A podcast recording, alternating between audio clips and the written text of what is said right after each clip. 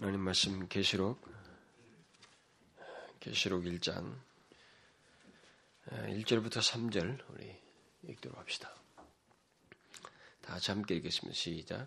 예수 그리스도의 계시라 이는 하나님이 그에게 주사 반드시 속히 될 일을 그 종들에게 보이시려고 그 천사를 그 종 요한에게 보내어 지시하신 것이라.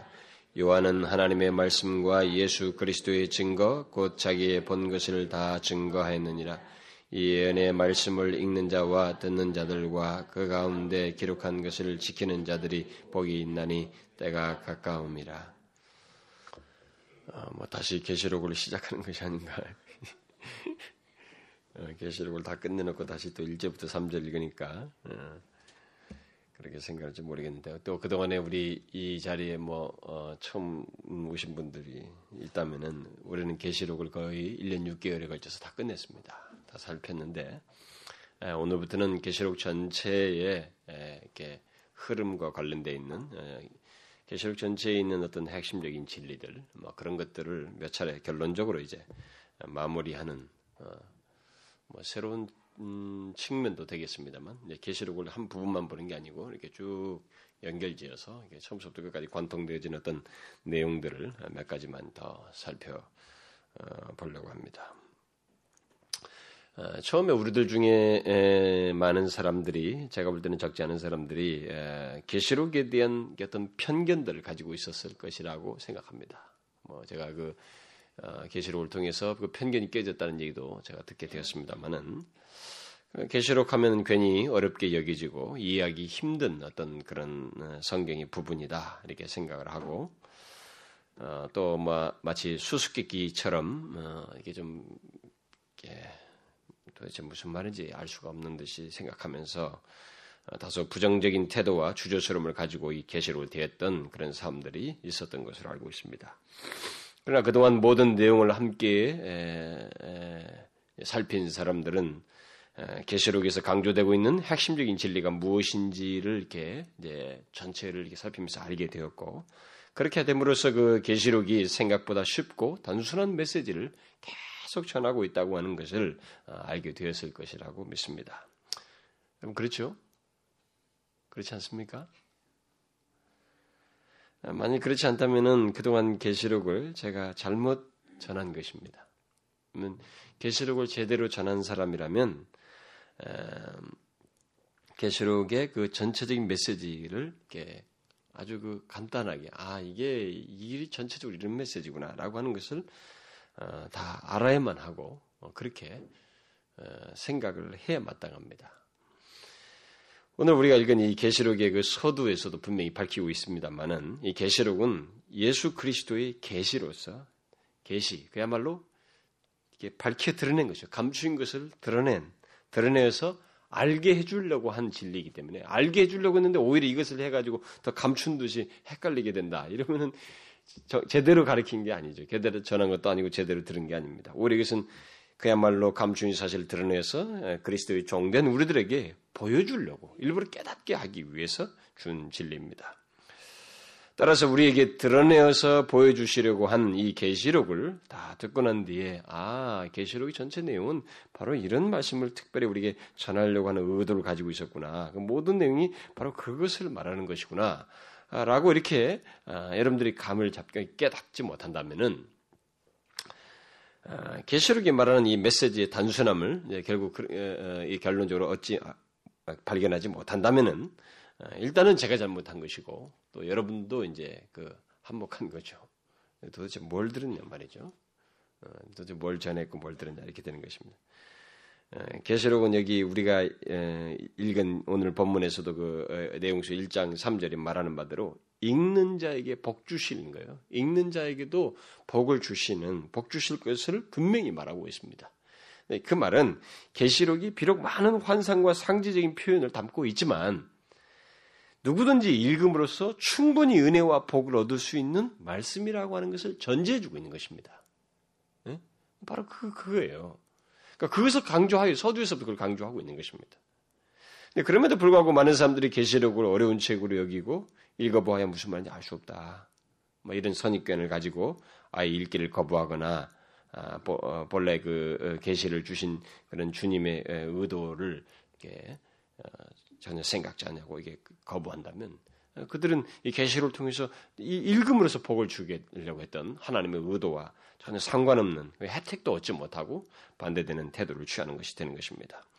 그리고 만약 어떤 설교자가 어, 또 성경 교사나 뭐 성경을 가르치는 사람이 이 계시록을 남들에게 이해하기 어렵게 하고 논쟁적으로 어, 설명을 하거나 뭐 현실 적용하기 어려운 그 해석과 풀이를 자꾸 하, 해야 된다면은 그 사람 또한 계시록을 주신 하나님의 의도와 목적을 거스르는 행동을 하고 있는 거죠. 어, 왜냐하면 이것은 읽어도 복이 될 수 있고 메시지를 너무 선명하던 메시지 하나를 계속 집착하면서 끝까지 일관되게 가르치고 전하고 있는 것이기 때문에 이 그거 뭐 오히려 오히려 헷갈렸단 말이죠. 오히려 더 복잡하고 힘들었다면 잘못 계시록을 접근한 것이 된다 이 말이죠. 결국 계시록을 어렵게 하고 혼란스럽게 하는 어, 이유가 보편적으로 사람들에게 이제 많이 이, 지금까지 많은 교회 사람들 속에서 있는 그것은 그 이유가 있다면 그것은 그 무엇보다도 계시록 전체의 초점을 맞추고 계시록 전체가 강조하고 있는 전면에 흐르고 있는 어떤 내용의 핵심이고 그 일종의 큰 그림을 무시하고 계시록의 어떤 특정한 부분이나 세부 사항을 고심하면서 이해하려고 막 그것에 너무 집착하다가 집착한 나머지 그 나름대로 해석하고 막 이런 나머지 주로 이렇게 그런 어, 혼란을 겪게 되지 계시록은 전체 전체 이렇게 흐르는 전면에 흐르는 메시지가 있어요. 큰 그림이다. 그 큰 그림을 전하려고 하는 것이 계시록의 목적이지 그 큰 그림 안에 있는 그 세부상을 이걸 가지고 막 파헤치면서 목에 거기에 막 무슨 나름 논쟁적이고 말이죠 뭔가 거기다가 특별한 의미를 부여하죠 전체의 내용을 알지도 못하면서 이것만 가지고 붙드는 이것은 계시록을 접근을 잘못하고 있는 거예요. 원래 계시록을 쓴 의도가 빗나가는 것입니다. 계시록의 메시지는 아주 선명하죠. 여러분들 지금까지 제가 그걸 반복했어요. 계시록의 의도가 뭔지를 설교 끝날 때마다 계속 반복했어요. 제가 기억나십니까? 여러분 중에 어떤 사람은 아, 저 사람 왜매 끝날 때마다 똑같은 얘기를 반복하는가? 좀 새롭게 좀 새로운 걸 얘기 안 하고 왜 끝날 때만 되면 똑같은 얘기를 반복하고 있어요. 저도 준비하면서 음, 아, 이, 이 부분은 내가 지난번부터 했는데도 또 다시 한다는 걸 내가 알면서도 이 계시록의 전면에 흐르는 하나님의 의중이 너무 선명하게 자꾸 부분을 그 부분을 볼 때마다 자꾸 드러나니까 제가 새롭게 그것을 자꾸 강조하고 싶어서 준비를 하면서 더 이렇게 한 거예요. 그런데도 이제 불구하고 여러분들이 그, 그것도 캐치 못하고 아, 오늘은 또 뭔가 새로운 것이 있을까? 이 새로움에만 취해버리면 이 사단이 이 새로운 것에 항상 브레이크를 거는 존재 아닙니까? 이 새로운 것 추구하는 사람을 딱 잡으려고 사단이 다 기다리고 있거든요. 그러니까 모든 것을 다 진료하니까 인간이 그 조금만 뭐 익숙하면 다 진료한다고. 그러니까 새로운 것을 자꾸 찾으려고 하거든요. 근데 이제 이 새로운 것이 뭐 다른 것을 새로운 것을 찾는 것은 조금 봐줄 수 있어요. 왜냐면 그 새로운 도전적인 의미도 있고 뭐 여러 가지 뭡니까 이 에, 부패한 본성에 의해서 이게 타락하는 쪽으로도 이 새로운 걸 추구하는 것에서 나오는 경향도 있습니다만 심지어 아내한테 남편한테 서로에게 권태를 느끼고 새로운 걸 치고 다른 남자 여자한테 가는 게 이게 오늘의 이 세상 아닙니까? 스와핑이라는 이 단어가 저는 그런 단어가 있는지도 몰랐어요. 하도 스와핑 스와핑이 도대체 뭐냐 말이지. 그 사전에 찾 우리나라는 하여튼 영어는 정말 못하면서 그 세계에서 쓰지도 않는 용어는 우리나라가 다 쓰는 나라예요. 내가 보고도. 그러니까 새로운 걸 추구하다 보니까 그 부패한 대로 나간다고. 또 어떤 건 또 새로운 걸 추구하다 뭐 과학을 발견했지않나 뭐가 좋은 용도도 있겠죠. 근데 다른 영역에서 그런 건 다 좋다 이게요. 근데 진리 영역에 있어서만큼은요. 진리 자체가 진리 자체에서 내 마음이 예, 항상 새롭게 들으려고 하는 이 마, 이 진리는 변함없는데 그 진리 앞에서 내 자신이 새로운 것이어야지 이것이 나를 새롭게 어떤 충족시켜주는 어? 그러니까 뭔가 이, 내가 익히 알고 있는 그 내용 외에 또 다른 별로 특별한 어떤 새로운 것을 기대하면서 본문을 바라보는 이 시도는 하나님 성경에 접근하는 데서 굉장히 무서운 행동이에요. 그래서 사단이 다 잡고 있다고. 그것 때문에 지금까지 이단들이 성공하고 있는 겁니다. 사이비 종교와 이단들이. 근데 막 기독교에서는 왜 이렇게 정말 종, 다른 종파에서는 무슨 종교들 사이에서는 뭐 이렇게 섹트들이 많이 안. 이 기독교만 전 인류 역사 속에서 이렇게 섹트들이 많은 게 없잖아요. 수도 없이 지금도 지금도 뭐, 뭐 지난번 서로 얘기하다 보니까 그런 얘기 하더군요. 여기 여호와 증인들이 요즘은 어, 어떤 정식 교회에 기존 교회에 그 교회 등록한 등록한 신자가 된 등록해서 들어가 가지고 전도를 하려고 등록한다. 요즘 여호와 증인들이 그런 목표를 세운다는 거죠. 아, 대단한 거예요. 그러니까 막 이게 적지라고 생각하는 거야. 예? 지금까지 교회 역사 속에서 자기들이야말로 1800년대 어, 말이죠. 그 이상한 이상 하나 봤다고 하면서 생겨나도 그 사람이 계시를 받았다고 써가지고 만드는 그 종교 단체인데 자기들이 기독교에서 신자 기독교를 있던 사람이 그렇게 해서 빠져나가지고 이단으로 분류됐는데 그 이전까지 정통적으로 계속 교회 에서 바울 이후로 증명되어졌던 기독교를 해온 이 기독교를 가지고 그 안에 들어가서 등록을 해가지고 어? 예수 믿겠다고 한 것처럼 해가지고 그 사람들에게 여호와신 증거하기로 결심을 하고 있다는 사람들이 있다는 것은 정말로 엄청난 거예요. 응? 그러니까 이게 우리가 이미 계시록 충분히 살펴봤다시피 이게 두 번째 짐승이에요. 어? 두 번째 짐승이 거짓 선지자의 발악이라고요. 거짓 선지자의 트릭이에요. 전략인 것입니다. 심지어 우리 나라에서 요즘 가장 큰 문제된 뭐 안상 안산홍 증인인가 뭐 있잖아요. 그 사람들. 그 사람들도 노골적으로 교회를 타겟으로 하잖아요. 무조건 교회를 깨라, 교회를. 모든 것을 교회에 초점을 교회를 부시면 된다. 그리고 특별히 교회 리더자들, 목사와 교사들 이런 사람들을 부시면 그 사람만 하면 다 된다.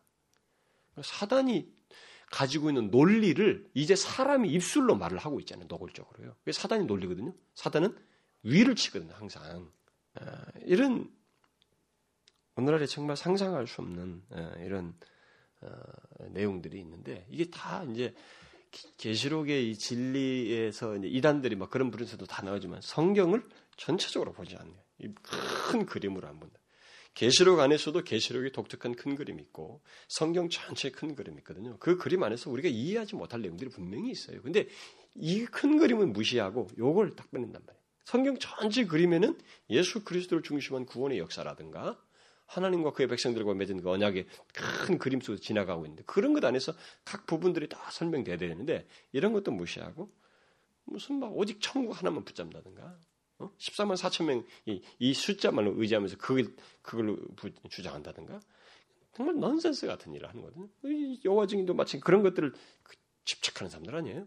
여기서도 계시록에서 세부상을 큰 그림은 둘째치고 그 세부상을 고집하여서 막 그걸 이해하려고 나름대로 해석하다가 어, 더 혼란스럽게 그 사람들 얘기하면 더 혼란스럽게만 하다. 그뭐 저희 지난번에 얘기했지만 저희 집에도 뭐 무슨 막 이만 두꺼운 책이 날라옵니다. 맵 지금 맵한 두세 종류가 벌써 날라왔어요. 그 자기들이 막 성경을 꿰뚫었어요. 막 계시록이요 뭐 했는데 다 이단들이 쓴 겁니다.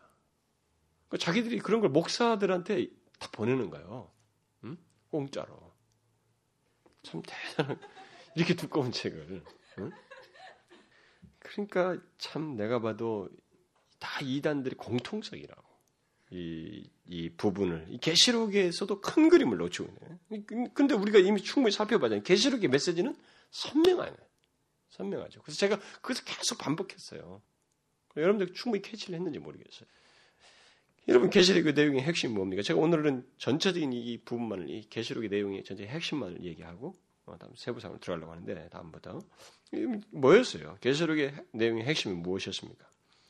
그것은 계시록 전체 내용 중심에 하나님과 예수 그리스도가 계시고 그래서 그로부터 출발해서 하나님과 예수 그리스도부터 출발해서 그의 주권 속에서 사단과 그와 하나 된 대적들의 대항과 대립이 있지만 결국 하나님께서 역사를 다스리시고 그리스도 안에서 이 역사를 완성하신다고 하는 것. 어? 역사의 주권자로서 모든 것을 결론 내리신다고 하는 그 내용을 이 계시록이 특별히 강조해 준다.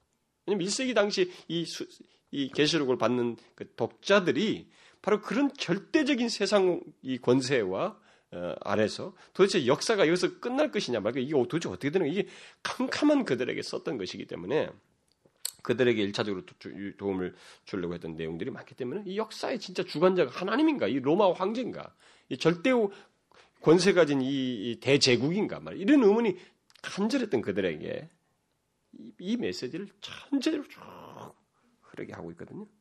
그래서 우리는 사단과 함께한 대적자들이 역사 속에서 거창하게 활동을 하지만 큰 바벨론이라고 하는 큰 세상의 대제국을 그 당시에는 로마이고 오늘 같으면 세상 전체를 막나야죠. 이런 무대 속에서 어떤 거창하게 활동을 하지만 하나님의 계획은 그, 의 주권 속에서 반드시 이루어진다고 하는 것. 그러면서 그리스도의 그 에, 교회 곧 그리스도를 믿는 자들이 최종적으로 승리를 경험하게 될 것이라고 하는 사실을 이 계시록의 전체적인 내용의 흐름 속에서 어, 핵심적으로 말을 해주고 있습니다.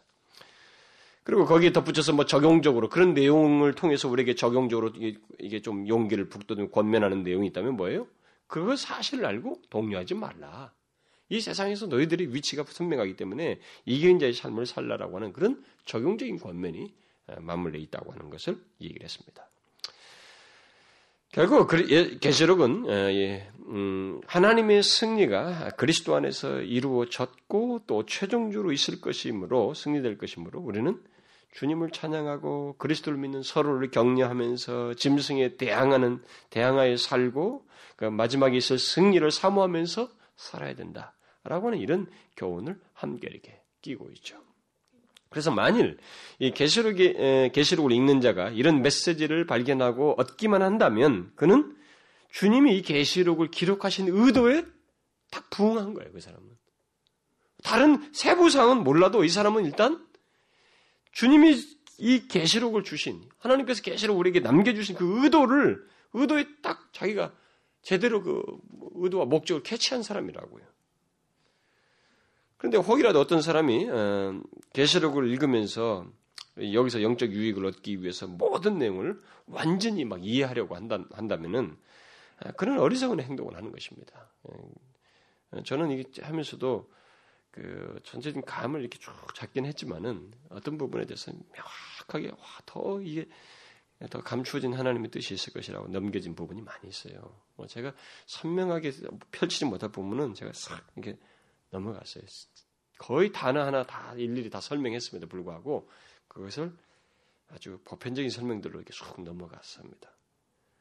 그러니까 여기서 모든 내용을 나는 계시록에서 계시록에서 영적 유익을 얻어야 돼. 그래서 여기서 모든 내용을 알아야 돼 하면서 모든 세부 사항들 다 아는 알려고 노력한다는 것은 조금은 바보스러운 행동이에요.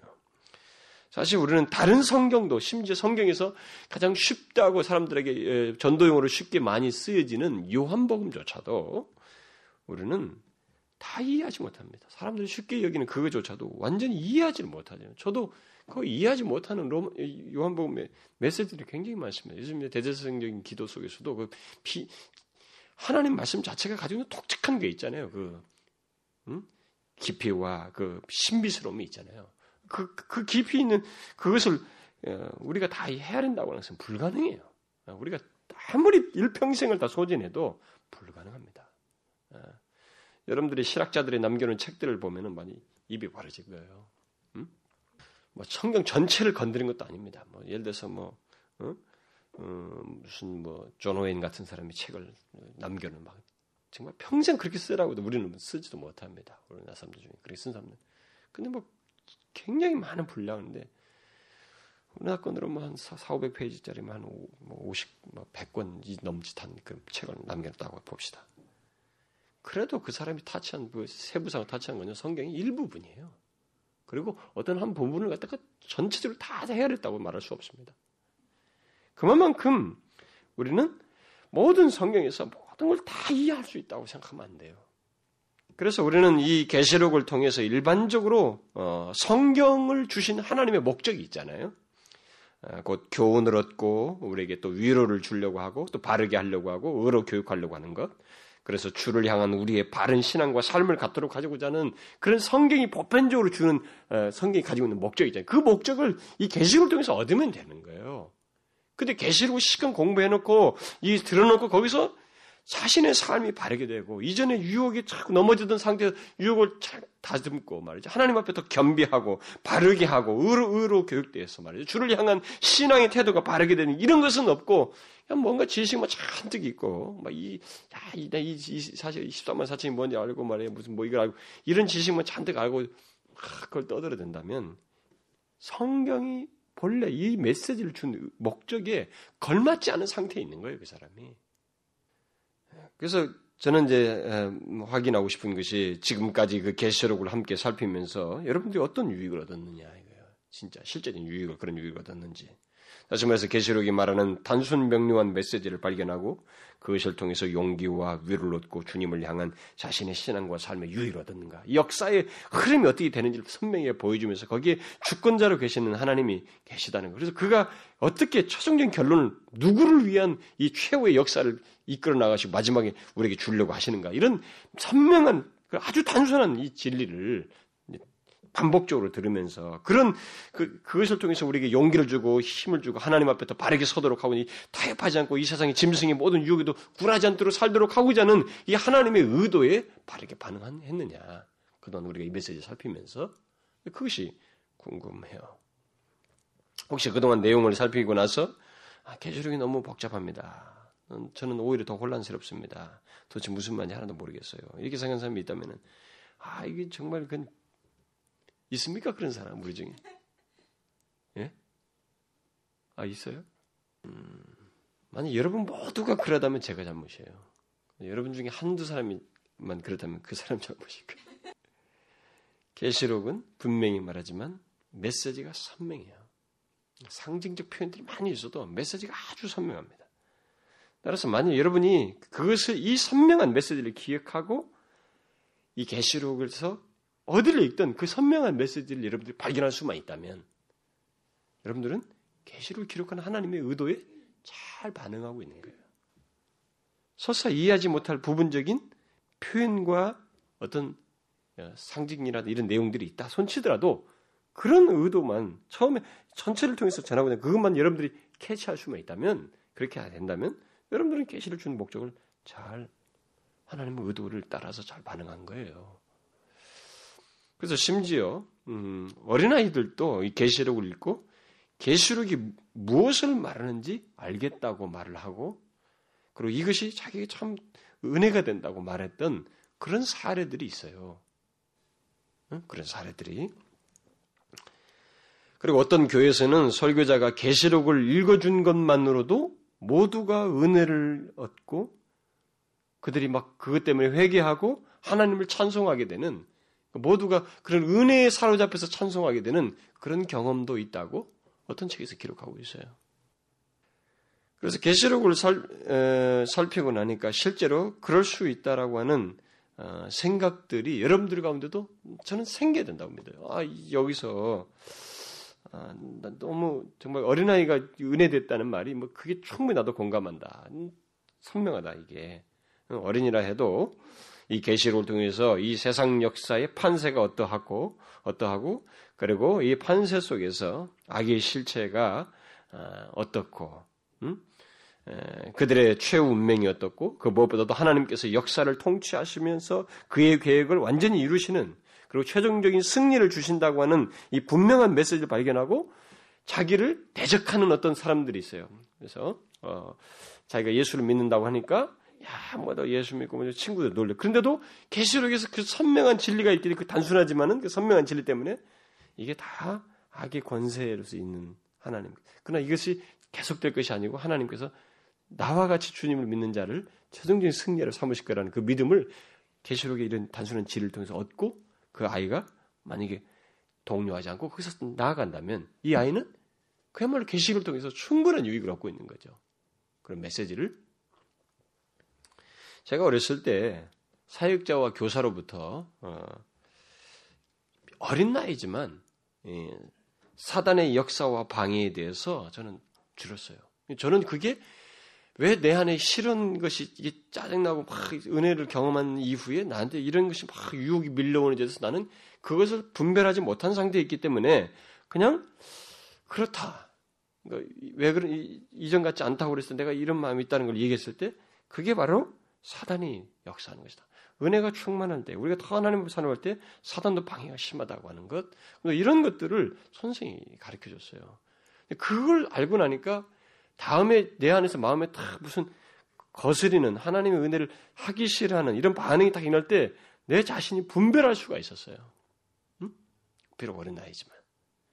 근데 요즘 우리 부모들 중에는요, 무슨 마귀, 무슨 사탄, 뭐 이런 거면은 애들한테 그런 가르치지 말라고. 무슨 애들이 그런 거 알 필요는. 그게 사단에게 종로를 타고 있는 거예요, 이게. 사단에게 다그 트릭에 빠져들어가는 거라고. 사단은 자기 정체를 밝히는 걸 제일 싫어하죠. 부모들이 그걸 알려줘야 돼요. 너의 근본적인 악이 너 안에 있다. 부패된 것이 있다. 근데 그것을 계속적으로 충동질하고 하나님을 향해서 거스르도록 하는 이 사단의 역사가 너가 더 하나님 앞에 신실하게 믿으려고 할 때 있다. 그것은 너의 친구를 통해서도 오고 주변의 상황에서도 오고 심지어 네가 갖고 싶은 충동이 있어도 막그 세상에 남들이 가진 것을 너도 갖고 싶은 유혹으로도 오고 다양하게 온다는 것. 심지어 너를 못되게 때리고 말이죠. 핍박이라는 수, 상태로도 온다는 거. 이걸 어려서부터 똑같이 어린아이랄지라도 누구나 똑같이 경험할 수 있는 거거든요. 일단 예수를 믿는 그 성령의 역사가 성령이 거하셔 있는 그 어, 본질을 다 거룩한 씨앗을 가지고 있는 한은 그 겪는 경우는 다 비슷하다. 패턴은 똑같단 말이에요, 원리가. 그러니까 그것을 아이에게 똑같이 가르쳐야 된다고요. 우리. 이게 나중에 다 대학생 돼서는 하는 거라고.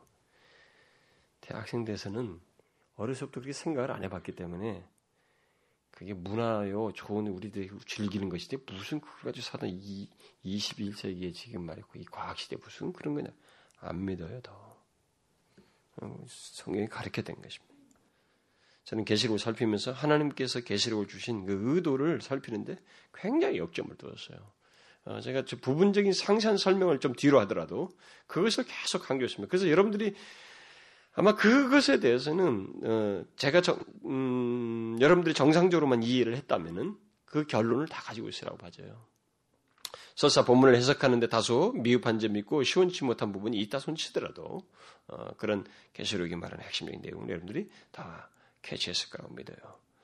따라서 우리는 계시록의 그 어, 어, 세부 사항대로 어, 뭐, 뭐 예를 들어서 거기서 상세히 말하는 그런 내용들에 대해서 우리가 충분히 얻지 못했다 할지라도 저는 이 계시록이 말하고 있는 핵심적인 지를 통해서 여러분들은 얼마든지 디모데후서 3장 16절에 말한 것처럼 성경이 주는 그 목적이 있잖아요. 교훈을 얻고 권면을 읽고 용기도 얻고 의로 교육하고 하나님의 사람으로 온전케 돼서 더 주님을 잘 믿을 수 있는 최소의 그 동기부여와 그 유익을 얻었을 것이라고 저는 믿어요. 지금까지 계시록을 꾸준히 잘 들으신 분들은 저는 우리 교회에서 참 놀랐습니다만은 예, 계시록에 이렇게 뭐 우리 교회 내가 볼 때 반절도 참여를 안 했는데 근데 뭐 홈페이지에 그 올라간 거 보니까 조회수가 그 이 수요일 날은 쳐다보지도 않아요 사람들이 예? 주일 난 예배나 그나마 좀 어, 듣고 그러지 그럼 우리 교인들도 계시록 안 듣고도 자기들 뭐 그것도 안 쳐다보네. 그 사람들을 위해서 사실 우리 이렇게 못 나오는 사람 특별한 사진에서 못 나오는 사람들 위해서 그거라도 그거 다 올린 건데 저는 이 홈페이지 만드는 걸 절대 반대했던 사람 아니에요? 처음부터 이런 것도 다 반대한 사람이라고. 그러니까 이것 있고 이것 믿고 만약에 하나님 앞에 게을른다면 말도 안 된다 나는 네, 그렇게 주장한 사람인데 이거 해줘도 이게 안 되는 거예요. 그래서 자기들은 계시록에도 안 듣고 그런 유익도 얻지 못하면서 신앙생활 그러니까 차이가 있죠. 여러분 계시록 전체 다 되는 사람과 안 되는 사람 차이 없을 것 같아요? 있습니다, 여러분. 반드시 있어요. 그런 상황에서 해결하는 판단력과 분별력과 결정하는 이 모든 것에서 신앙 태도에서 다를 것입니다. 저는 분명히 다르다고 믿어요. 저는 이번에 내, 지난주 집회 갔을 때 어, 지방에 있는 어떤 사람들이 딱 일주일에 최소한 한 편씩 이상씩 제 홈페이지에서 제 설교를 듣는다는 걸 봤, 들었어요. 이 얘기를. 어, 자기들은 아마 주일 난 예배부터 주로 듣는가 보죠. 성도들도 사역자가 아마 성도들 다 듣게 해서 그런가 보 그걸로 일주일을 다시 자기들은. 그리고 보면 제가 어떤 때 보면 월요일날 이렇게 이제 올리자마자 몇 분도 안 됐는데 벌써 조회수가 탁몇 분이 자꾸 올라가요. 아마 그런 사람들이 아닌가 싶어요. 근데 이 계시록 같은 것은 사실 사람들이 안 듣는 거예요.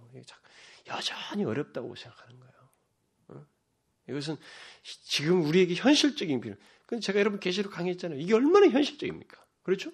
현재 우리 삶을 위한 메시지 아니었어요. 다 그런 도전이었지 않습니까? 그래서 저는 그런 유익이 여러분들에게 당연히 있었어야 된다고 믿습니다. 자, 우리는 이제부터 이 계시록을 결론 짓는 이제 시간을 가지려고 하는데 그동안 이제 부분 부분을 쭉 살피면서 아무래도 전체를 그런 의도를 자꾸 내가 잊지 않으려고 밝히긴 했습니다만 끝부분에서 그러나 그 시간에 주로 살폈던 것은 어떤 한 부분 부분 부분이었습니다. 그런 나머지 계시록 전체 내용 속에서 면면이 흐르고 있는 어떤 핵심적인 진리들을 좀 더한 어, 번에 이게 살펴볼 수 있는 기회들을 우리가 갖지 못했죠. 그래서 이제 그것을 어, 제가 마지막으로 몇 번 더 덧붙이고 어, 주께서 허락하시면 계시록에 연결지어서 생각할 수 있는 종말론적인 메시지를 덧붙이고 모든 메시지를 계시록과 관련된 메시지를 끝내려고 합니다. 오늘은 먼저 그 전체에 흐르는 예, 핵심 진리에 앞서서 계시록의 내용을 간단히만 이렇게 그림으로 이렇게 봅시다. 이걸 봐야 다음에 이제 핵심적인 진리들을 볼 때 또 좋을 수도 있으니까 쭉 전체를 봤으니까 계시록이 전체 흐르는 내용이 흐름이 어떤지 여러분들이 그것을 한번 볼 수가 있겠죠. 그림을 그릴 수 있습니까? 1년 6개월에서 너무 길어가지고 쭉 늘어져가지고 이게 도대체 고무줄인지 무슨 새끼 꼬았는지 이게 알 수가 없을 만큼 쫙 늘어져 있나요? 어떻습니까, 여러분? 전체 그림이. 그러죠? 거기에 앞부분은 뭐 있고 중심에는 뭐 있었고 끝으로 어떻게 하는데 거기에 중심에서 계속대로 흐르는 게 뭔지 보입니까? 좀 한 그림을 여러분들 그릴 수 있겠어요? 아, 저는 이렇게 성경 본문을 이렇게 짧게 택하는 편이지만은 항상 이 문맥 중시 여기려는데 여러분들이 이런 걸 놓치지 않아야 돼요. 함께 항상 그 문맥을 고려해서 저는 전하려고 하지만은 예, 한번 전체의 그림에 대해서는 어떤 책을 한 권 뭐 사도행전이다, 뭐 빌립보서다, 뭐다면은 그거의 전체 그림을 다 가지고 그 세부상을 자꾸 보려고 해야 됩니다. 간단하게만 덧붙이도록 합시다. 음,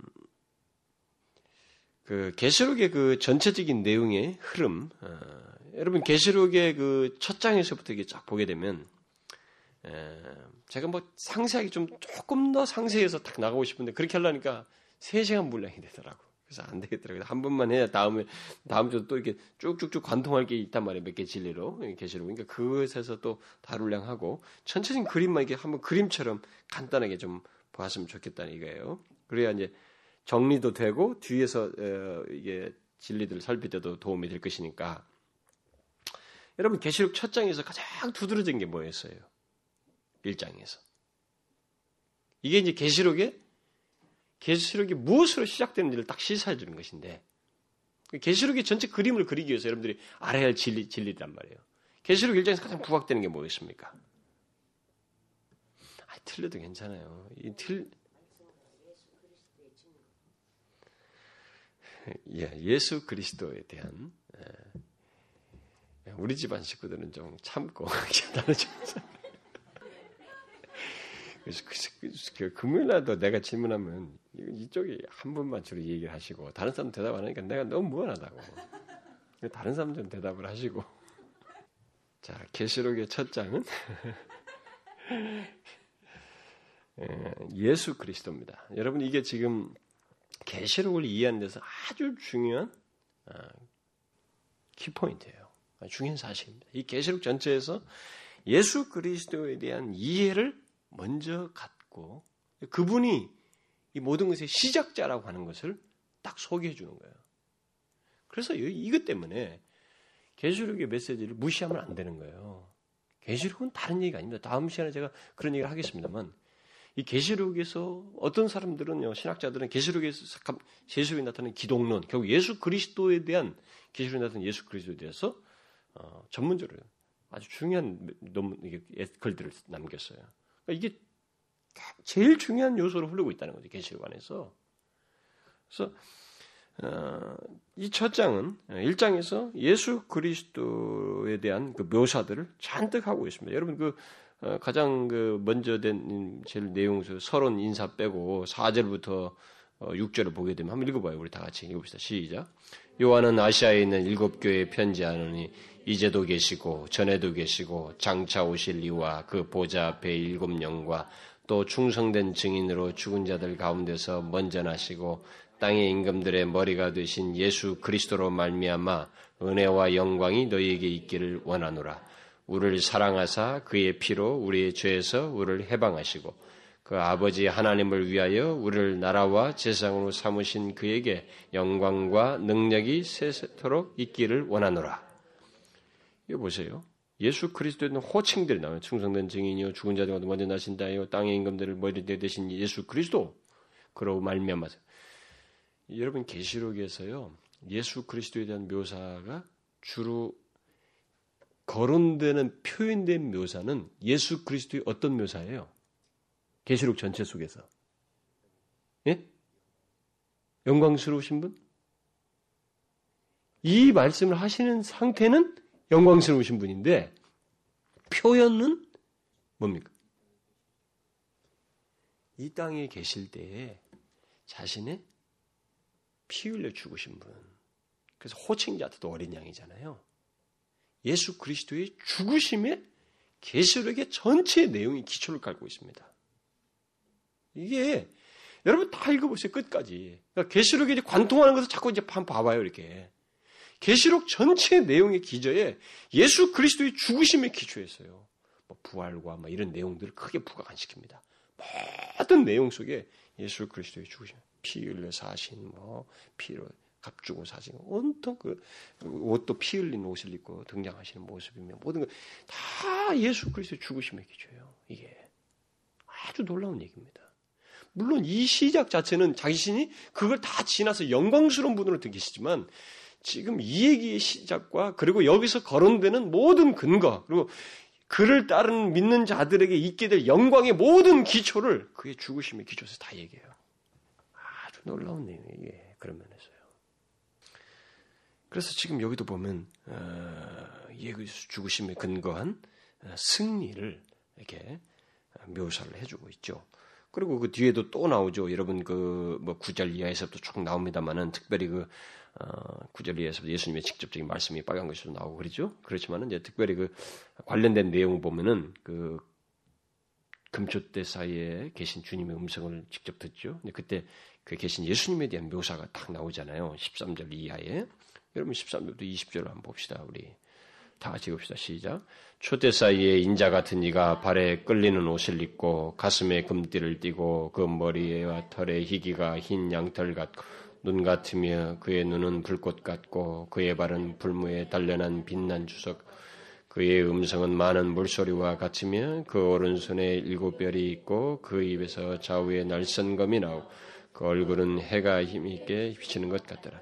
내가 볼 때 그 발 앞에 엎드려 죽은 자 같이 되매 그가 오른손을 내게 얹고 가라사대 두려워 말라 나는 처음이요 나중이니 곧 산자라 내가 전에 죽었었노라. 볼지어다 이제 세세토록 살아 있어 사망과 음부의 열쇠를 가졌느니 그러므로 내 본 것과 이제 있는 일이라. 장차 들 일을 기록하라. 내 본 것은 내 오른손에 일곱 별의 비밀과 일곱 금초대라. 일곱 별은 일곱 교회의 사자요 일곱 촛대는 일곱 교회니라 자 보세요 분명히 모습은 영광스러우신 모습인데 이 얘기하실 때 뭐예요? 나는 죽었다가 살았다. 전에 죽어서도 살았노라. 그런 것에 근처에서 이 얘기를 다 전개해야 돼요.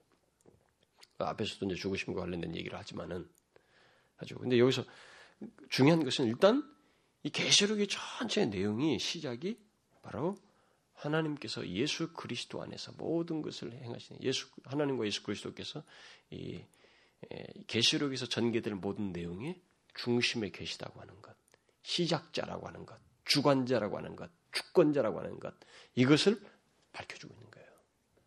그러니까 이것을 알고 어, 신앙생활 하는 것 다른 게 다르거든요. 뒤에서 그러니까 여러분과 저희가 제가 항상 말씀을 전할 때 그런 얘기를 하지만은 여러분 있잖아요. 우리가 효동칠 때 딱 초점만 딱 그 나의 목표요, 나의 시작자요, 나의 나를 이끄실 수 있는 그 유일한 분이신 하나님께만 딱 시선만 집중하면 흐트러졌던 게 다 멈춰지거든요. 그러니까 아무리 방황하더라도 여러분 누구에게 돌아오면 탕자도 누구에게도 아버지에게 돌아오잖아요. 바로 하나님께만 시선만 집중하면 이게 산란했던 게 다 멈춰지는 거예요. 그래서 이 계시록이 역사의 혼돈 속에서 말이죠. 이 로마의 피박 대제국이 혼란 세월 압제 속에서 이 앞이 안 보이는 역사가 어떻게 되는지 아무것도 구원도 진짜 의미가 있는지 아무것도 안 보이는 가운데서 바로 예수 그리스도의 현존의 모습 보이는 거예요. 과거에 죽었다 살아나셨던 죽었던 그것이 근거가 되고 그것이 근거에서 그들에게 있어질 일들을 얘기하지만 그것이 근거에서 자기 자리 그 그분의 그 모습을 통해서 보여줌으로써 거기서부터 출발하는 거예요. 그러니까 요동칠 수 없는 봐라 역사는 이제 그의 발 아래 있는 거예요. 모든 게 이 세상이 아무리 크고 광대하고 크게 여겨져도 그분의 발 앞에 있다고. 바로 그런 묘사를 통해 거기서부터 출발하는 거예요. 이 사실을 믿게 될 때는 역사에 우리가 크게 여기지는 역사는 이게 아주 쉽게 아주 간단하게 보여지게 되는 것입니다. 그래서 그 계시를 바로 예수 그리스도의 계시, 그래서 그 예수 그리스도로부터 어, 출발하고 있습니다. 그래서 계시록 시작에서부터 이제 특별히 인자 같으니라는 말을 쓰면서 비록 자신이 그 영광스러우신 모습을 하고 있지만 강조하는 것은 뭐냐면 인자 같으니예요. 인자라고 자신도 그 인자 같으니라는 표현은 다니엘서서 이제 빌려 쓴 것입니다만 자신이 예, 거기에서 묘사하는 인자 같은 일 묘사된 그 영광스러우신 모습을 어, 묘사 연관시켜서 얘기하고 있습니다만 거기서 쓴 용어를 예수님께서 지상에 계실 때 자기를 인자라고 칭했잖아요. 인자를 칭. 그러면 인자라고 하는 칭호, 칭호가 예, 기본적으로 담고 있는 건 뭐냐면 영광스러우신 분이 계시 어, 다니엘서도 시사하고 여기도 시사하지만 이것에 앞서서 그 인자라는 호칭이 이 땅에서부터 가지고 있었던 게 뭐냐면은 이 땅에 육신을 입고 오셔서 인자 사람 인자 아들 자자 쓰잖아요. 어? 그야말로 인간의 몸을 입고 오셔서 우리를 위해서 십자가를 지시고 응? 죽으셨다가 마침내 부활하셔서 그 인자의 과거를 쭉 계속 이렇게 연결선상에서 높이 우신 바로 그분이시다고 하는 것을 시사하고 있는 거예요. 여기서 인자 같은 일하는 그러니까 영광스러운 내용을 얘기해도 바로 그것에 근거해서 일하고 있는 거예요. 근데 바로 그분이 입을 열어서 시작하는 거예요. 지금 보여주시면서 현재는 물론이고 장래의 주관자이시다. 모든 역사가 그의 발 아래 있다. 이 사실을 얘기하면서 시작을 하고 있습니다. 그래서 이제 이 계시록은 벌써 딱 여기서부터 감이 잡히는 거예요. 아 이게 뭘 전개하려고 하는지 모든 역사가 그분의 손에 있다는 것이구나 라고 하는 것을 일단 여기서 시사하고 시작하는 거예요. 그렇게 하면 보이죠. 그러고 나서 2장, 3장에 이제 먼저 초점을 어디에 두냐면 그런 가운데 있는 고난받고 있는 그런 현실 속에 고난받고 있는 교회에 먼저 초점을 맞춥니다. 일곱 교회 편지를 보내가지고 그 일곱 교회가 아, 이 세대 속에서 어떤 상황에 처해 있는지 그리고 그들의 교회의 중심에 머리가 되시고 그 교회 사이의 모든 형편을 다 아시고 계시고 그리고 어, 교회가 결국 거친 핍박과 유혹 가운데서 어, 매서 싸우고 있지만 그들에 대해서 모든 걸 아시고 이끄시고 도우시는 분이시라고 하는 것을 결국 이 세상 역사를 모든 걸 그 발 아래 두고 계시지만 그 가운데서 주님이 친히 그 사이를 오가시면서 세밀하게 보시고 불꽃 같은 눈으로 보시며 관심을 가지시고 가장 모든 것에 초점을 중심에 두고 보시는 분은 바로 교회이다라고 하는 것을 시사하기 위해서 먼저 교회에 대한 예, 왕래하신 분, 초대사에 왕래하신 분으로 계시면서 계신다는 얘기를 하면서 일곱 교회에 대한 묘사들을 쫙 하는 겁니다. 예, 그들에 대해서 자신이 얼마나 상세하게 알고 있는지 다 말해주는 거예요. 그들의 마음 깊은 동기까지 헤아리셔서 그래서 모든 형편의 상태를 다 말해주고 그들의 긍정과 부정의 상태를 다 절추어내셔서 얘기하시면서 그들에 대해서 끝없이 관심을 가지고 계시다는 것 그리고 이끌고 계시다고 하는 것 이 사실을 그들에게 오늘 지상교회, 우리들을 향해서 분명하게 밝혀주고 있는 것입니다. 교회는 많은 유혹과 위험에 직면할 수밖에 없죠. 이때 당시도 그런 것이 있다는 것을 주님이 알고 계십니다. 아, 그래서 보면은 여기 2장과 3장 사이에서 그들이 핍박, 그다음에 거짓된 가르침에 막 공격을 당하고, 그다음에 막 성적인 부도덕이 그들 가운데 일어난 것에 대해서 무감각한 신앙의 태도, 그다음에 물질주의에 빠진 것, 그다음에 이런 여러 가지 유혹 속에서 그들이 취하고 있는 상태, 그걸 다 아시고 내가 너희들 가운데 있다.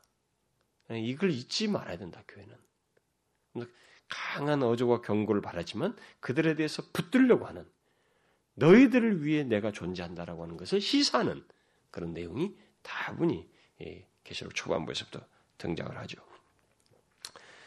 어, 교회를 향한 그 모든 그 대적은 어, 어, 교회를 향한 어떤 이 모든 시련은 뭐 유혹과 위험의 핍박과 유혹이라는 이 쌍두마차로 보통 어, 요약될 수가 있죠. 근데 그것이 교회를 향해서 다 덤비지만 중요한 것은 그리스도께서 바로 그 교회 주관자로 계시고 그들 가운데 계시다고 하는 것. 그래서 막각 서두마다 어떤 그리스도, 어떤 이시, 뭐 죽었다 살아나시니가 뭐 계속 예수 그리스도에 대한 묘사가 다 나오잖아요. 그러니까 모든 교회에 대해서 바로 그리스도가 관련돼 있다고 하는 것. 이렇게 시작한단 말이에요. 그러면 여러분 보세요. 소두가 딱 이렇게 시작되잖아요. 중심 모든 어, 역사의 모든 것 전체를 총괄하신 그분으로 계시지만 가장 먼저 교회에 관심을 두시고 교회 를 주축으로 세상을 바라보시고 그것을 중심으로 역사를 주관하실 분이시라고 하는 것을 2장과 3장에서 시사하고 그래서 먼저 교회에 대해서 얘기를 하죠. 그러고 나서 바로 4장과 5장에 뒤에서 어디로 지상에서 곧 고난과 핍박 가운데 있는 교회를 향해서 이런 얘기를 다 긍정과 부정을 얘기해 주시는 그들에게 뭘 우리에게 우리에게 뭘 보여주려고 합니다. 바로 시선을 하늘로 올리는 거죠. 여러분 보면은 그 3장 그 몇 절입니까? 21절을 그 잠깐 볼래요? 뭐 전체적인 그 2장과 3장의 전체적인 내용에서 다 함축하고 있는 내용입니다만은 3장 21절 보면 이기는 그에게는 내가 내 보좌에 함께 앉게 하여 주기를 내가 이기고 아버지 보좌에 함께 앉은 것과 같이 하리라. 바로 그들에게 약속한 보좌가 무엇인지를 바로 뒤에서 보여준 거예요. 4절부터요. 하나님의 보좌가 보이잖아요. 하늘이 열린 문이 있고 막 거기서 하나님 보좌가 보이는데 이 엄청 영광스러운 장면들을 바로 하늘 보좌로서 연결시켜서 어, 그 결국 그가 어, 이제 그야말로 이 환상 하늘 환상을 구체적으로 보여주면서 뭐 역사의 모든 것이 에, 그분의 그 권세 아래 주권 아래 있다고 하는 것. 그럼 역사의 주관자이신 하나님과 어, 우리의 구원자 예수 그리스도가 어, 이 모든 것을 주관대로 계신다는 것을 환상적으로 이 보좌를 중심으로 해서 보좌의 상징적인 모든 묘사들을 다 통해서 그걸 강력하게 보여주고 있죠. 그래서 하나님께서 그리스도 안에서 어, 이제 그런 주권과 그 권세자로서 절대적인 역사의 주관자로서 계시는데 그가 이제 마침내 하나의 비밀을 손에 들고 뭔가 있단 말이에요 보좌에. 그래서 하늘로 시선을 집중시켜 놓고 너희들이 알아야 된다. 너네 고통받고 시련을 겪고 있지만 자 하나님이 모든 걸 주관자이시다. 그리고 또 한 가지 비밀스러운 일이 그분에게 계획이 있다. 두루마기가 있단 말이에요. 이거 아무도 못 열어. 누가 열어? 어린 양 예수 그리스도가 그걸 취하셔야 연단 말이에요. 그게 뭡니까? 세상에 내려질 심판의 비밀이라고요. 인봉 시리즈잖아요. 그래서 예수 그리스도가 그걸 취해서 이 비밀을 쫙 펼쳐주는 거예요. 그 장면이 이제 뒤에서 나오는 내용들이에요. 6장에서부터 인봉 시리즈가 쫙 나오는 거죠. 그런데 이제 여기서 그, 어, 이제 한 가지, 4, 5장에서 이제 한 가지 좀 제가 말하고 넘어갈 것이 있는데, 음, 지상에서 고난 당하고 어려움을 겪고 유혹을 받고 있는 이 일곱 교회에 대한 묘사 이후에 바로 4, 5장으로 넘겼다고 하는 것은 지상에 있는 우리들에게 항상 무엇을, 이게 이 땅을 살아가는 우리들에게 서 항상 잊지 말아야 하나 이상이요? 어, 이게 비전이죠. 그것이 바로 이 사오장의 사장과 오장의 내용이다 이거예요.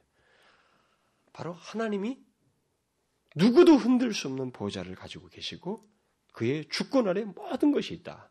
그리고 거기에 그것을 확 그것을 증거하고 찬송하는 무리들 하늘의 정사와 권세들의 이 모습들을 보여주면서 바로 하늘의 정사와 권세자들이 인정하며 찬송한 내용이 실제로 역사 속에서 하나님을 통해서 드러날 사실들이라고 하는 것을 증거해 줍니다. 그래서 여기 4장과 5장에는 4장은 주로 창조주 하나님의 주로 초점을 맞추고 5장에는 예수 구속주 예수 그리스도의 초점을 맞추고 있지만 그 똑같은 맥락 속에서 찬송이 나오는데 이 찬송이 다 사실적인 찬송이에요. 근데 여기서 제가 한 가지 뭐 덧붙여서 얘기했거든요. 24장로가 나오는데 음, 24장로에 대한 해석을 얘기할 때 어, 저는 두 가지 해석이 있다고 그랬죠. 24장로는 하나는 뭐예요? 뭐 기억이 안 납니까?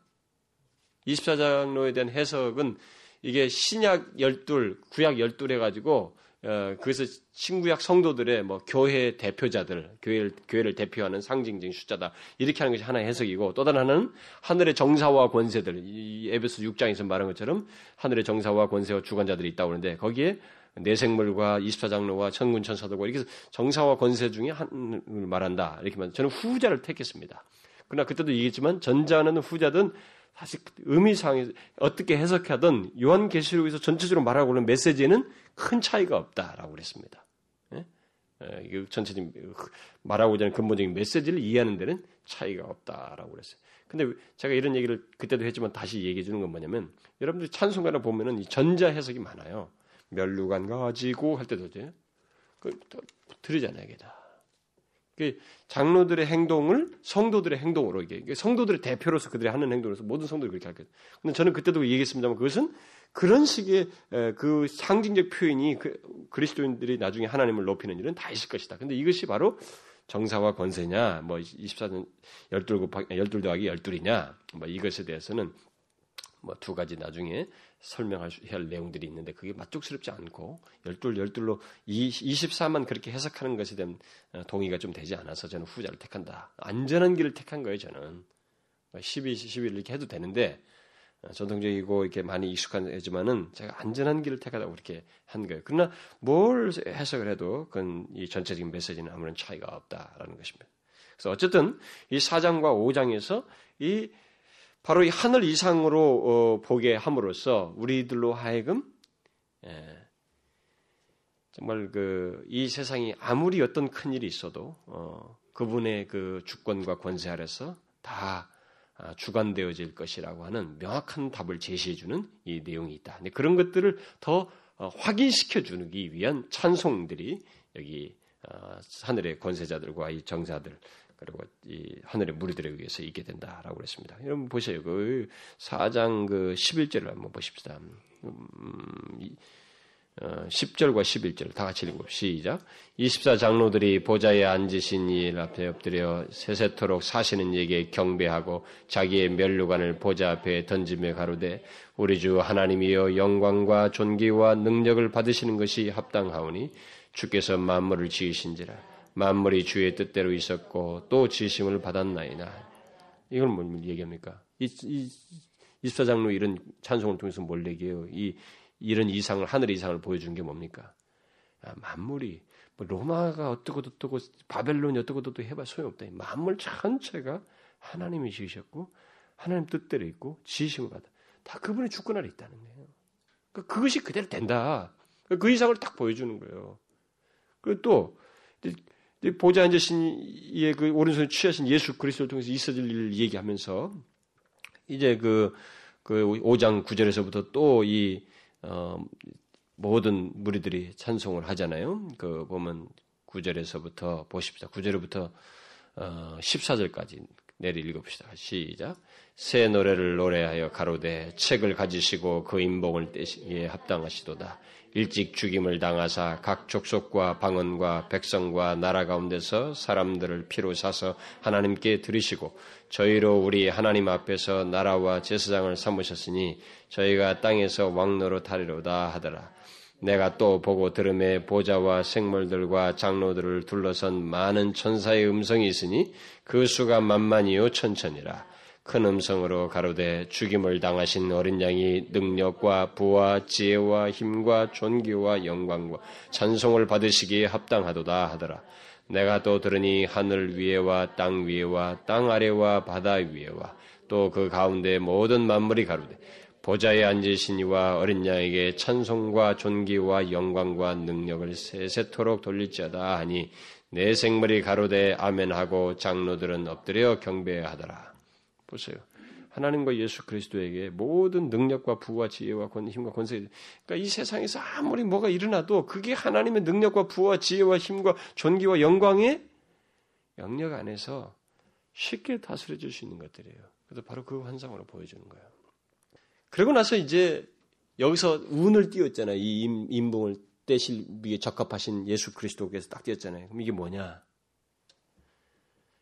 너희들이 크게 로마의 고통을 받고 있는 그 세상 말이지. 이 세상이 그럼 어떻게 되는지, 그 너희들 거스는 이 세상에 대해서 하나님 어떤 계획을 가지고 계신지 쫙 보여주는 거예요. 그것이 이제 6장부터 더 길게 나누자면 22장 5절까지 하나님께서 이루시고자 하는 계, 획이 무엇인지를 쫙 상세히 얘기하는 것입니다. 하나님의 계획은 크게 여기서부터 쭉 뒤에까지 전개되는 하나님의 계획은 크게 먼저는 부정적인 이유, 소극적인 내용이죠. 먼저는 뭐예요? 악의 세력을 파괴하고 멸하신다는 것입니다. 완전히 씨를 말린다는 거예요. 조금의 그림자가 없도록 모든 악의 세력을 완전히 파괴, 그 근원까지 다, 다 전멸시키겠다고 하는 하나님의 계획이 여기서부터 쫙 전개됩니다. 그것은 부차적이 근데 그것은 이제 너무 우리가 겪는 그들의 세력, 그 악의 세력이 피부적으로 이 세상을 사는 우리들에게 피부적으로 고통을 주고 어렵게 주는 요소가 있기 때문에 우리에게는 중요한 요소일 뿐이지 하나님의 계획에서 보면은 이것은 부차적이에요. 이것은 영원한 것이 아닙니다. 지나가는 것이라고.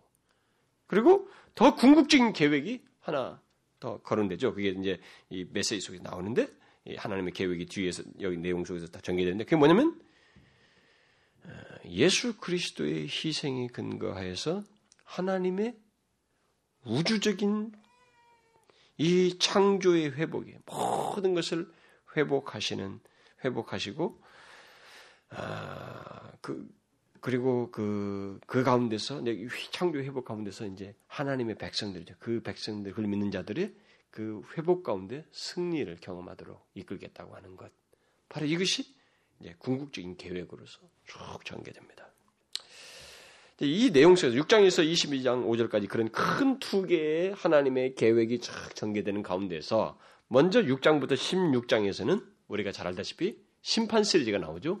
인, 나팔, 대접, 재앙이라고 하는 이 내용을 통해서 역사 속에서 하나님의 계획이 성취되는 가운데서 아, 있게 되는 그 하나님의 심판. 하나님께서 역사 속에서 자신의 계획을 성취하는 성취하는 데 있어서 심판을 행하신다고 하는 것. 그 심판의 내용들을 쫙 얘기하는 거예요. 이 세 가지 인봉 뭐인 시리즈, 나팔 시리즈, 대접 시리즈가 나오지만 다 그걸 얘기입니다. 예. 세계의 창으로 바라보는 것과 똑같다고 볼 수가 있어요. 물론 이 내용 속에는 어, 하나님의 목적을 거스리는, 거스리고 대항하는 사단과 그를 따르는 자들, 곧 인간은, 그를 따르는 모든 인간들의 그 폐역한 반응이 그 내용 속에 나옵니다. 하나님께서 그런 심판하시는 그 계획들을 다 나타내는데 거기에서 어, 강조되는 한 내용이 뭐냐면 사단과 그와 함께한 자들이 강력하게 거스린다는 거예요. 그들의 그 부정적인 반응, 하나님을 향해서 그 하나님께서 구원의 계획, 자신이 가지고 계신 창조의 모든 것을 회복하시고자 하는 그 계획을 거스르려고 하는 야기 세력이 그 그를 따른 무리들이 계속 있다고 하는 것을 어, 내용 속에서 보여주죠.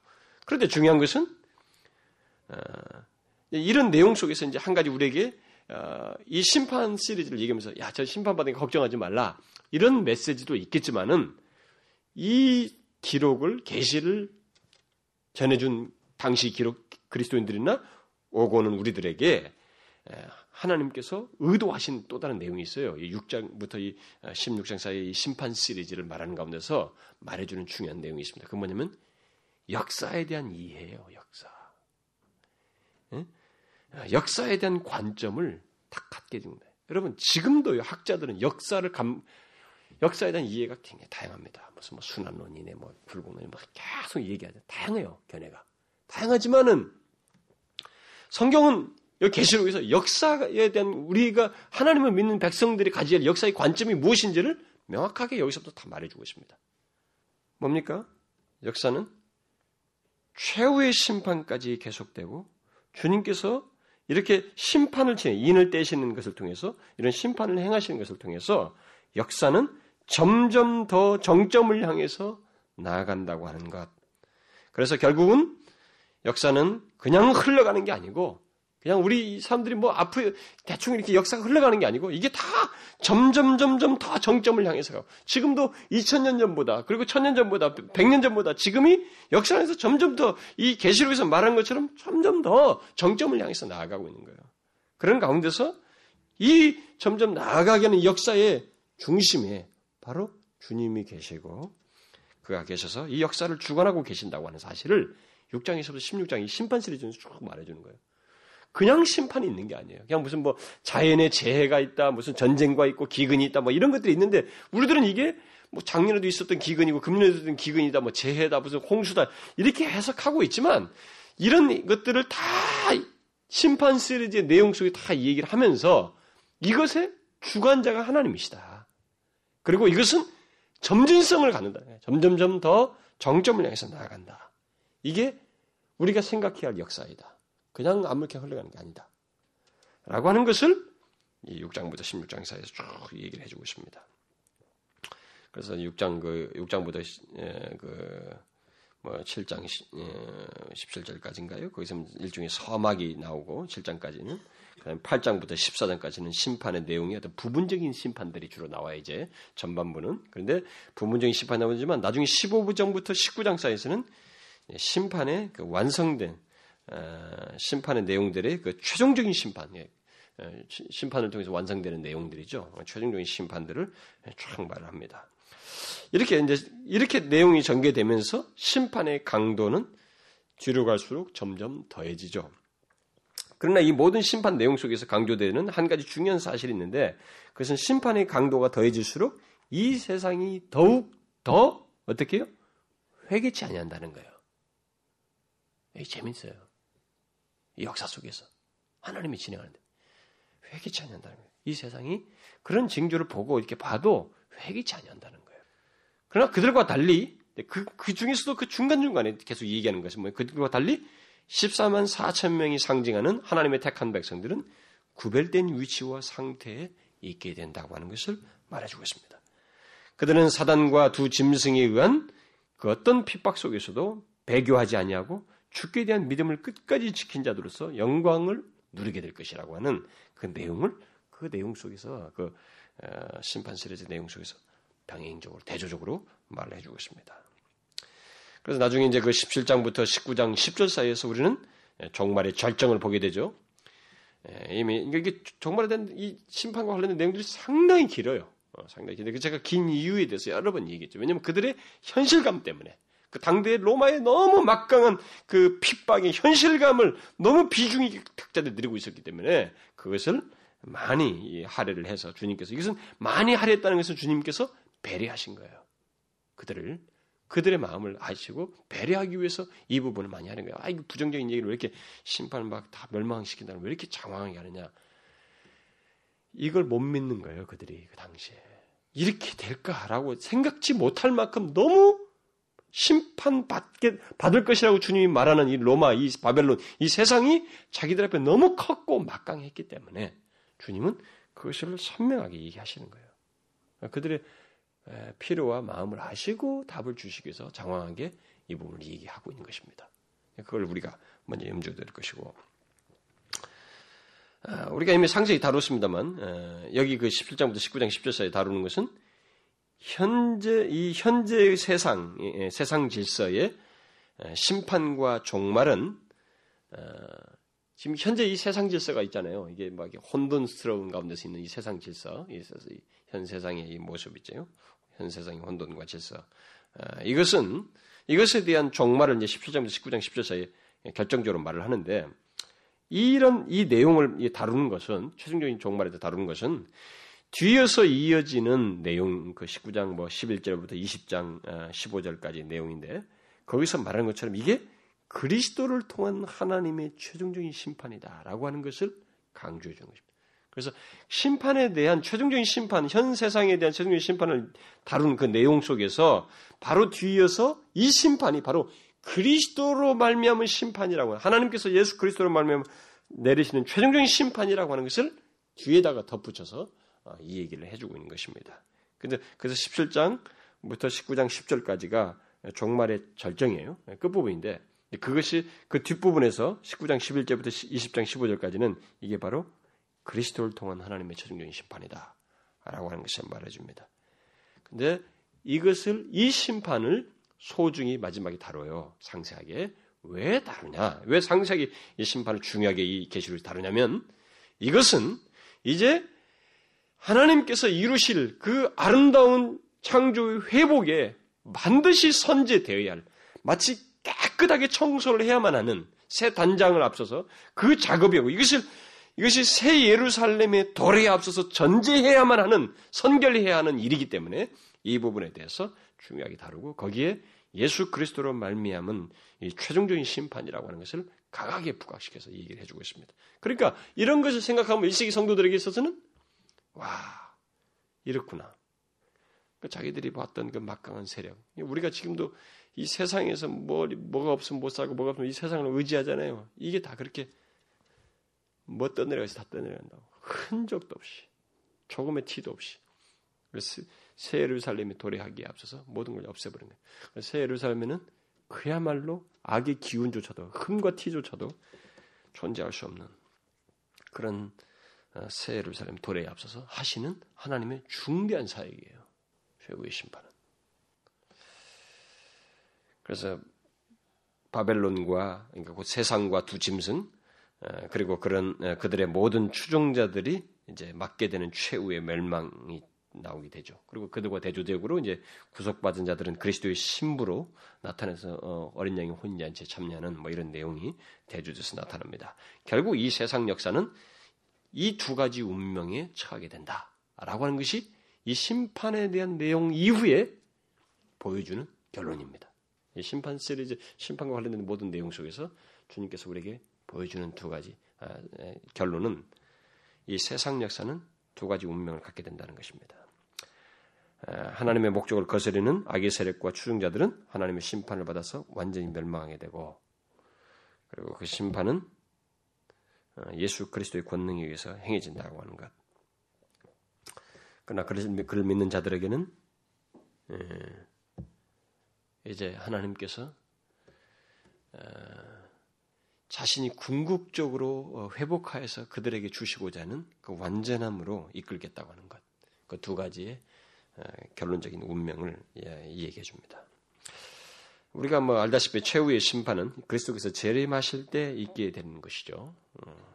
근데 그때의 그 상황은 마치 그 최후의 결전과 같은 어떤 양태를 어, 뭐, 갖는다고 하는 것을 여기서 좀 시사해주고 있죠. 그래서 그것을 16장에서는 아마겟돈 전쟁이라고 했고 여기 20장에서는 곡과 마곡의 전쟁이다라는 표현을 쓰고 있습니다. 그러나 중요한 것은 그런 표현을 통해서 기막힌 해석과 설명을 하는 것이 아니고 에, 그리스도께서 그의 권능으로 이 모든 악의 세력을 완전히 멸하신다고 하는 사실 이것을 이 계시록 후반부에서 크게 강조하고 있습니다.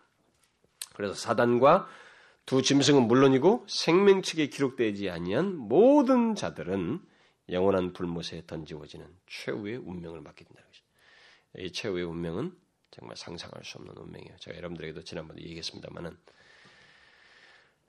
하나님은 자신의 그 전능하심과 그다음에 자신의 그 무한하신 지혜와 능력을 하나님의 택한 백성들이 누리는 새하늘과 새 땅에서 그 누리는 복에도 발휘하시지만 어, 자신을 거스리고 죄악을 지은 그래서 명언은 불못에 들어간 그들에게도 발휘하십니다.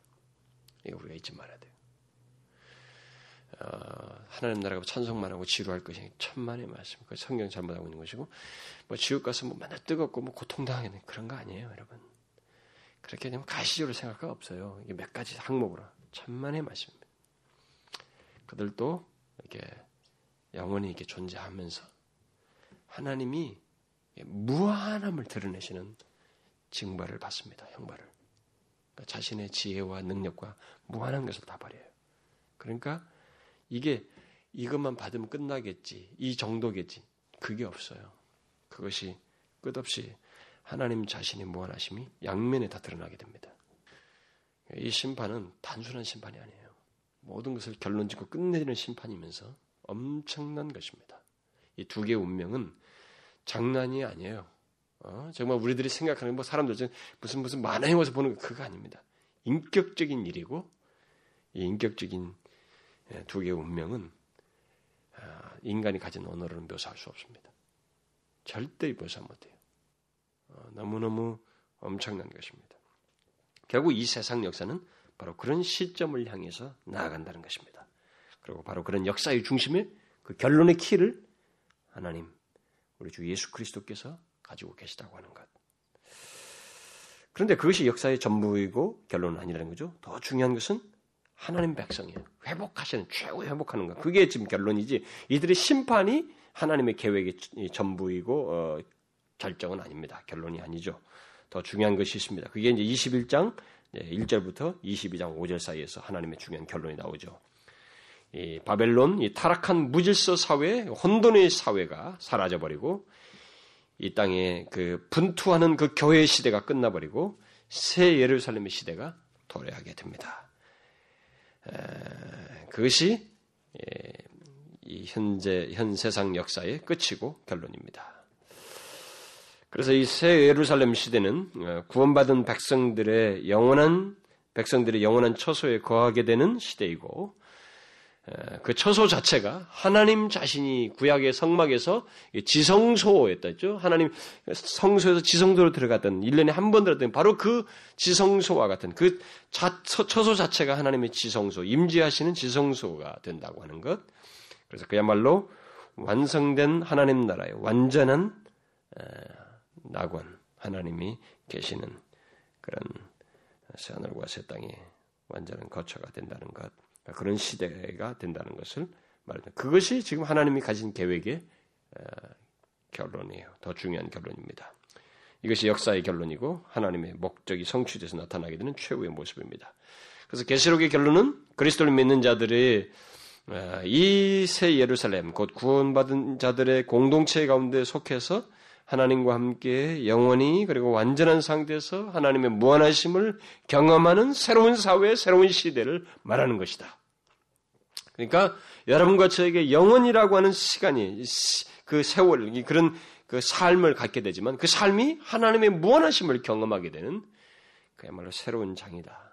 뭐 상상할 수가 없죠. 여러분과 제가 지금 계시된 진리 가지고 하나님을 아는 것도 놀라운 것이지만 그 하나님이 정체되지 않고 정지되지 않은 하나님의 그 무한하신 자신을 경험하는 그 어, 시대, 그, 그 새하늘과 새 땅, 네, 그런 어, 환경을 우리가 경험하게 된다. 그런 상태에 있게 된다.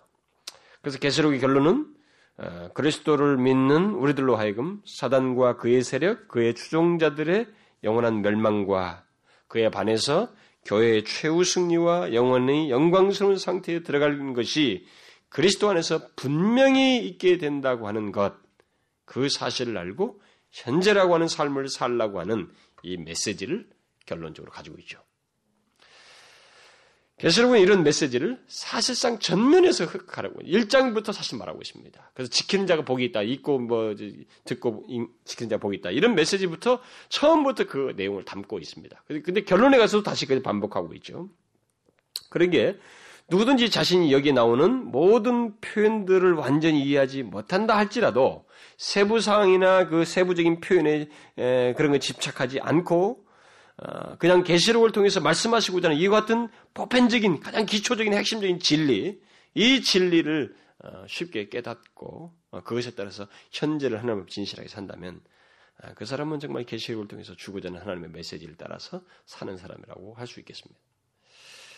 지금까지 말한 것이 지금 계시록의 핵심적인 메시지 흐름입니다. 전체 내용 속에서 흐르는 중요한 진리들은 이제 뒤에서 살피겠습니다만은 우리는 지금까지 살핀 정도의 내용의 흐름과 그 핵심적인 메시지를 계시록을 대할 때마다 계속 반복함으로 발견함으로써 우리에게 있을 최후의 승리를 말씀하시며 용기를 주시고 위로하시고 인내하도록 권면하시고 부추기시는 성령 하나님의 메시지를 계속 듣고 삶으로 적용하려고 해야 됩니다. 계속 현재를 충실하게 살려고 합니다. 요동치지 않고 하나님 앞에 이 세상이 어떻게 운명이 어떤지를 알고 충실하게 살려고, 살도록 하기 위한 성령의 그런 의도를 따라서 우리가 이 메시지에 잘 반응하면서 삶을 살아야 된다 이 말이에요. 저는 이 계시록의 메시지가 시대가 지나면 지나면 시간이 더해가면 더해갈수록 절실하게 느껴지는 시대가 올 거라고 믿습니다. 정말로 그럴 거예요. 그래서 저는 이제 마지막으로 여러분들이 묻고 싶습니다. 여러분은 계시록이 주는 이런 핵심적인 그 내용, 어, 어, 메시지, 메시지, 예, 그 유익을 어, 계시록 지금까지 쭉 참여하면서 결국 발견하게 되고 또 얻게 되었는지, 그것을 삶으로 적용하고 있는지, 그렇게 삶으로 적용할 수 있는 진리로 여러분들에게 흡수되었는지 묻고 싶어요. 제가 계시록을 끝내면서 그런 내용들을 결론적인 부분을 가지고 자꾸 물었습니다만 그게 굉장히 중요해요. 아니, 그것이 없이 계시록에 뭐가 어떻고 어떻고 14만 4천명 두 짐승이 어떻고 이런 정보를 아무리 말하는 것이 목적이 아니거든요. 이 계시록을 들었다면은 그것을 통해 계시록이 주는 이 핵심적인 메시지가 자기에게 분명히 유익을 주는 내용으로 자리매김됐는지. 그래서 이 세상을 바라보는 시각이 역사를 바라보는 새로운 관점을 가지고 역사에 대한 이 세상 현실에 대한 이 바벨론 같은 이 세상에 대한 이해를 가지고 하나님을 향해 진실한 신앙의 태도를 갖는지. 그래서 유혹과 핍박이란 양태의 두 개의 쌍두마차가 오더라도 말이죠. 그런 것에 대해서 거스를 수 있는 주께 대한 믿음을 가지고 있는지 이것을 보고 싶습니다. 여러분 어떻습니까? 예수를 말한 이런 핵심적인 진리, 이 교훈을 여러분들 바르게 얻었습니까? 그걸 얻고 주께 대해서 여러분들이 조금 아, 달라진 모습, 달라진 태도를 갖게 되느냐는 거예요. 여러분 어떻습니까? 지금으로부터 여러분들은 주님 앞에 갈 때까지 계시록이 말한 이 메시지, 교훈을 실제적으로 그 유익이 되는 그 교훈의 유익이 되는 어떤 삶을 여러분들이 가져야 될 것입니다. 정령 그리스도인이요 영광스러운 삶과 산다. 그새 예루살렘 시대의 백성으로서 살 자라면 그러게 할 것입니다. 여러분 아시겠어요? 자, 기도합시다. 하나님 아버지 감사합니다. 저희들에게 주신 하나님의 이 선명한 메시지를 통해서 정말 우리를 유익을 주려고 하고 우리를 바르게 세우려고 하고 넘어지지 않도록 붙들어주기 위해서 이 세상이 주는 혼미와 혼란과 우리의 눈을 가리우는 이 사단의 괴계로부터 지켜주시기 위해서 우리를 굳게 하시기 위해서 이 계시록을 통해서 선명한 메시지를 주신 것을 감사합니다. 하나님의 이 메시지를 붙들고 주께서 우리에게 당부하시는 이 중요한 말씀을 붙들고 이 세상을 분별하면서 우리가 사는 이 세상을 분별하면서 흘러가는 역사를 분별하면서 살아가는 저희들이 되게 하여 주옵소서. 무엇보다도 이 역사의 중심에 계시고 이 세상 역사의 모든 것을 결론 지실 주님이 계시다고 합니다. 우리 믿는 우리가 믿는 주님이 바로 그분이시라는 것을 믿고 담대히 이 세상의 주인처럼 살게 하시며 넘어지지 않냐고 끝까지 승리하는 그래서 새 예루살렘의 거민으로서 그 영광을 누리는 저희들 되게 하여 주옵소서. 예수 그리스도의 이름으로 기도하옵나이다. 아멘.